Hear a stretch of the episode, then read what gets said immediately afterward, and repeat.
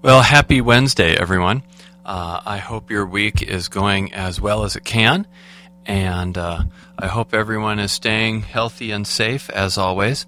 Uh, coming to you today uh, because this is Wednesday and we don't have our midweek Lenten services, so I'm going to send everyone out a message on the topic that we were going to cover in our midweek Lenten services. it is kind of a shame. We had a really neat kind of thing going uh, with our services. We had everybody up front, we had the chairs moved around, and we even had interactive hands on things we were trying. It was kind of fun. We had a thing with candles, and um, so we had lots of creative things we were doing, but of course we needed to stop to keep everybody distant. So I thought I would continue to bring you messages as best I can, and we'll record these. And um, so I hope you're staying uh, in touch as much as you can with uh, the people in the congregation. I guess it's a silver lining that we do ha- have this uh, pandemic in a day when we also have the internet. So we can uh, call one another, we can message and contact one another to stay in touch. I know loneliness and isolation can be maybe some of the hardest parts, uh, that and the boredom, uh, and of course the uncertainty about work and the economy as well. but anyways, we are going to continue as a church here at Lord of Grace to try to offer things. I'm going to continue with uh, meetings via Zoom. Zoom is just an app you can download uh, on the internet. I think it's zoom.us. And you can do video conferencing. And you can do that for your own meeting. You could do that with a Bible study. And you could do that with your grandkids for that matter. But I'm going to set up a few of those. I hope you'll check those out. We'll put up the links on uh, the on our Facebook page as well as on our website. So hope you'll be able to stay in touch and of course as always check your email. That's the most important thing. We can get our best messages out there. You'll probably get a lot more now than you would have before. We really don't want to spam people, but it is the best way for us to keep in touch. So anyways, this we'll get started here. Uh, this week we've been we have been going through the I am statements in the Gospel of John. And this week's I am statement is from chapter 14. It's I am the way and the truth and the life. And of course, one could write books about this. But what I'm going to do is starting out is I'll start out by reading it for you in case you're in your car or listening wherever you are. Uh, you feel free to fast forward if you don't want to listen to the whole text. I would encourage you to keep a Bible in front and make it easier to follow along, and you can reference what I'm saying with the text. You can study that a little bit closer if you'd like. So, John chapter 14, we're going to start at verse 1. Jesus says, Do not let your hearts be troubled. Believe in God, believe also in me. In my Father's house there are many dwelling places.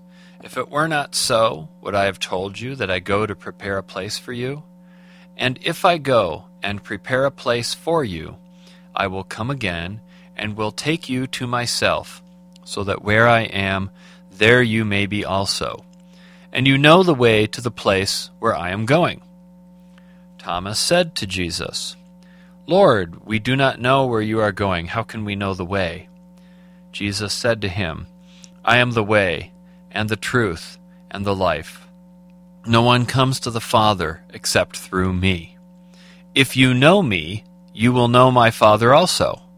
From now on, you do know him, and have seen him. Philip said to Jesus, Lord, show us the Father, and we will be satisfied.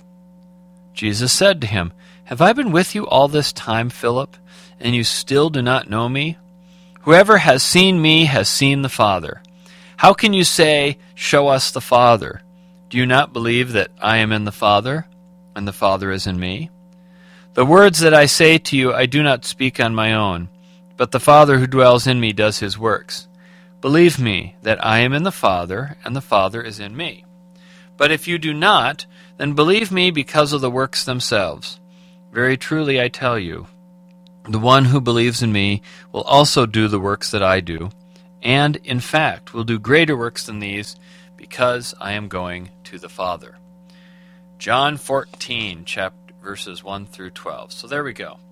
Uh, this is another one of those passages that has that same pattern that you see in the Gospel of John over and over and over. And it's the one where someone comes up to Jesus and they ask him a question. And Jesus gives them an answer, but they don't understand it because Jesus is speaking with metaphors and symbols and spiritual imagery, and they're thinking literally. And this keeps coming up over and over.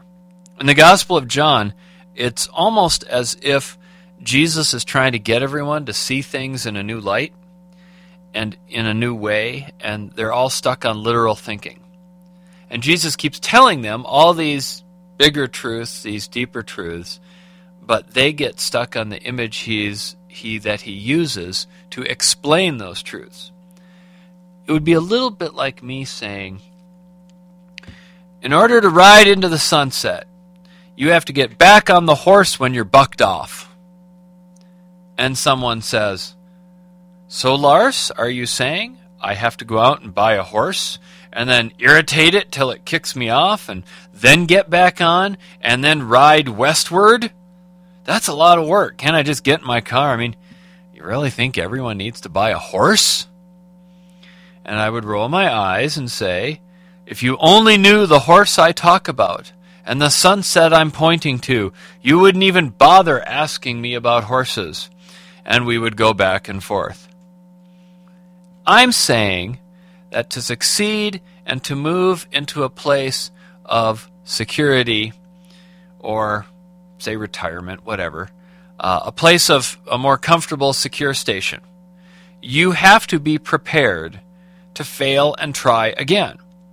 You have to not be deterred by setbacks, but keep doing it. And I don't care if you literally buy a horse or not, that's not the point. Though I'll bet there's nobody who's ever ridden a horse and not fallen off. But this is Jesus' problem. He's trying to talk about these godly things, and he's using simple images to help people understand, and they get stuck on the image, not the bigger picture that Jesus is pointing to. So, this time, uh, here in chapter 14, we get Jesus sitting with his disciples, and he's getting closer to the end of his life, and he's telling them that they shouldn't be all worried. And I, I believe they were worried. They gave up everything to follow him, and we certainly get the indication that they really believed there Jesus was going to make an earthly earthly kingdom, no matter how many times he told them that wasn't how it works.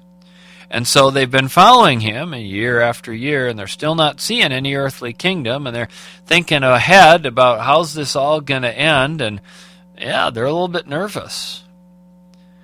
We all know about the uncertainty of not knowing what the future is going to bring about where we're going to end up and if we're going to make it.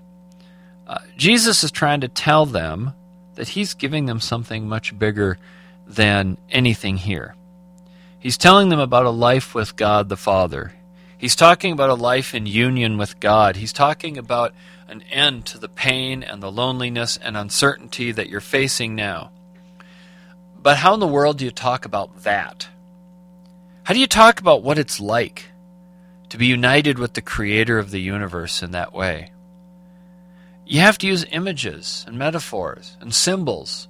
You have to use things that we can see to point to the things we can't. So he talks about it like a hor- like a house. The Father has many dwelling places in his house. And this is where usually our minds and often the preacher's sermons will start conjuring up some sort of episode of MTV's Cribs, you know, where you mansion picture there's you know some fluffy place full of clouds, and uh, there's these big gaudy mansions with uh, hot tubs in the backyards and big screen TVs and a butler named Winchester who brings you stuffed mushrooms and mojitos. So heaven must be a place with a giant palace filled with rooms? Do we have to share showers? Probably not, huh?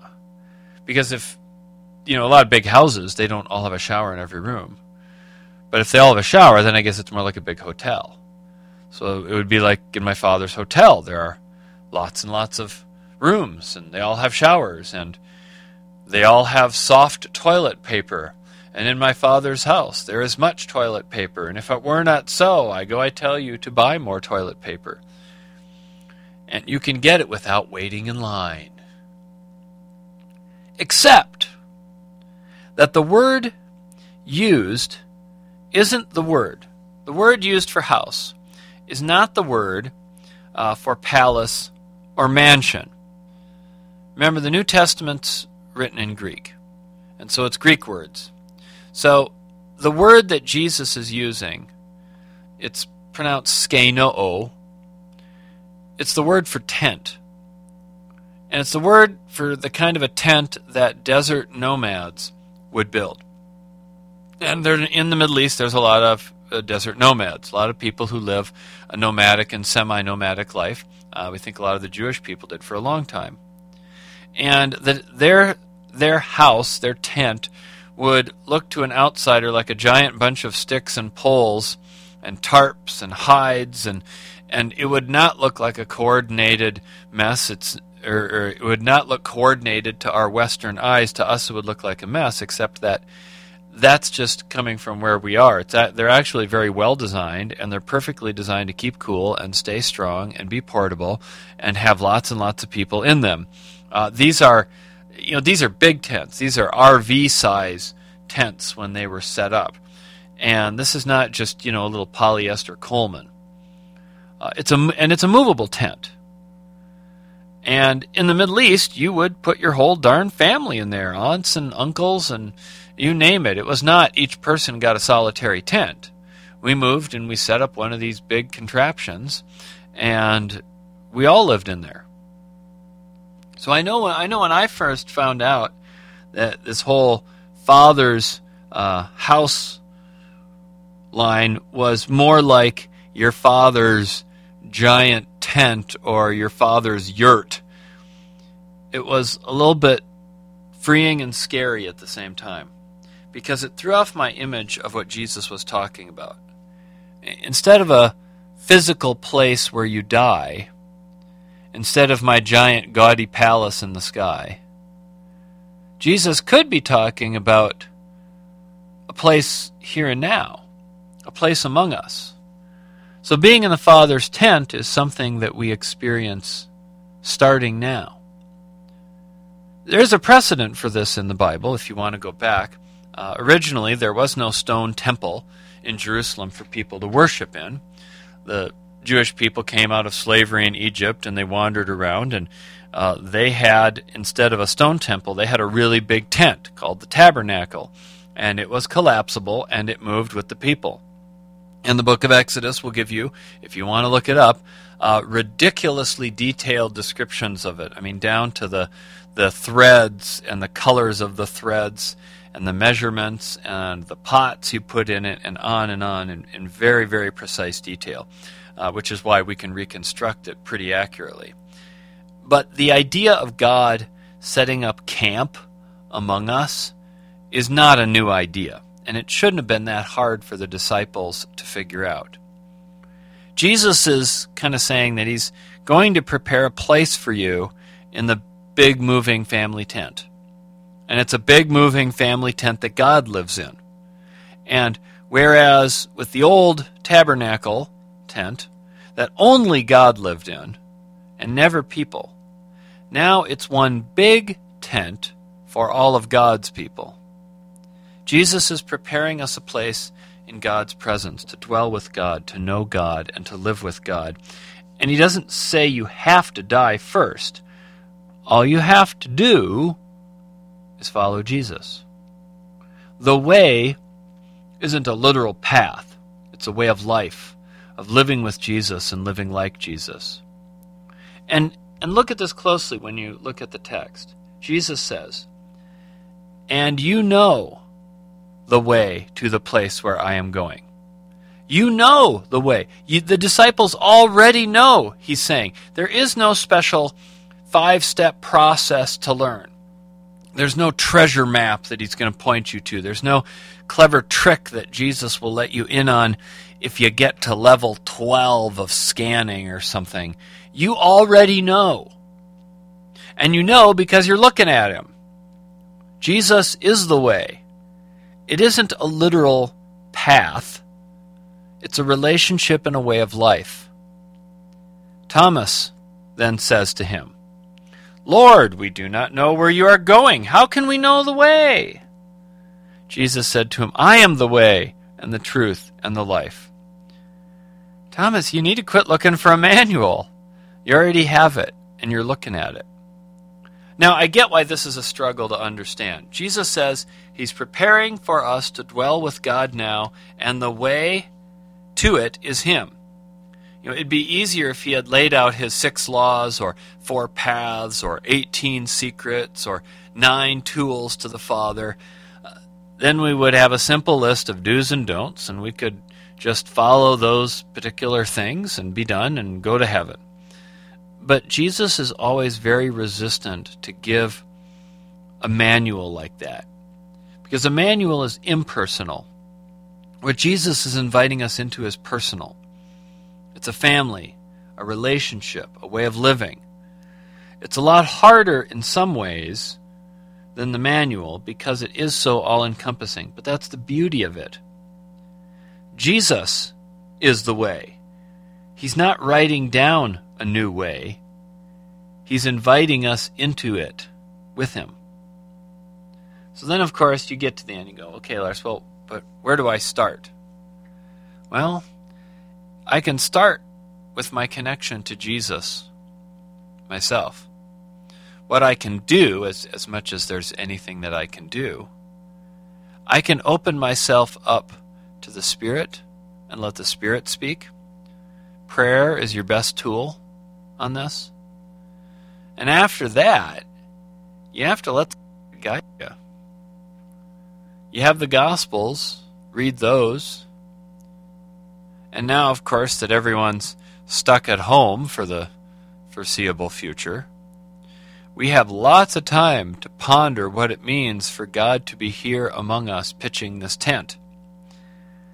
I hope that can become some sort of silver lining for us that even though there's all the uncertainty about the economy, uh, and I'm already having people coming to me and asking me about you know, being laid off from work and needing assistance. So the economy's already, the already economy's already suffering. But we might not have much control over that.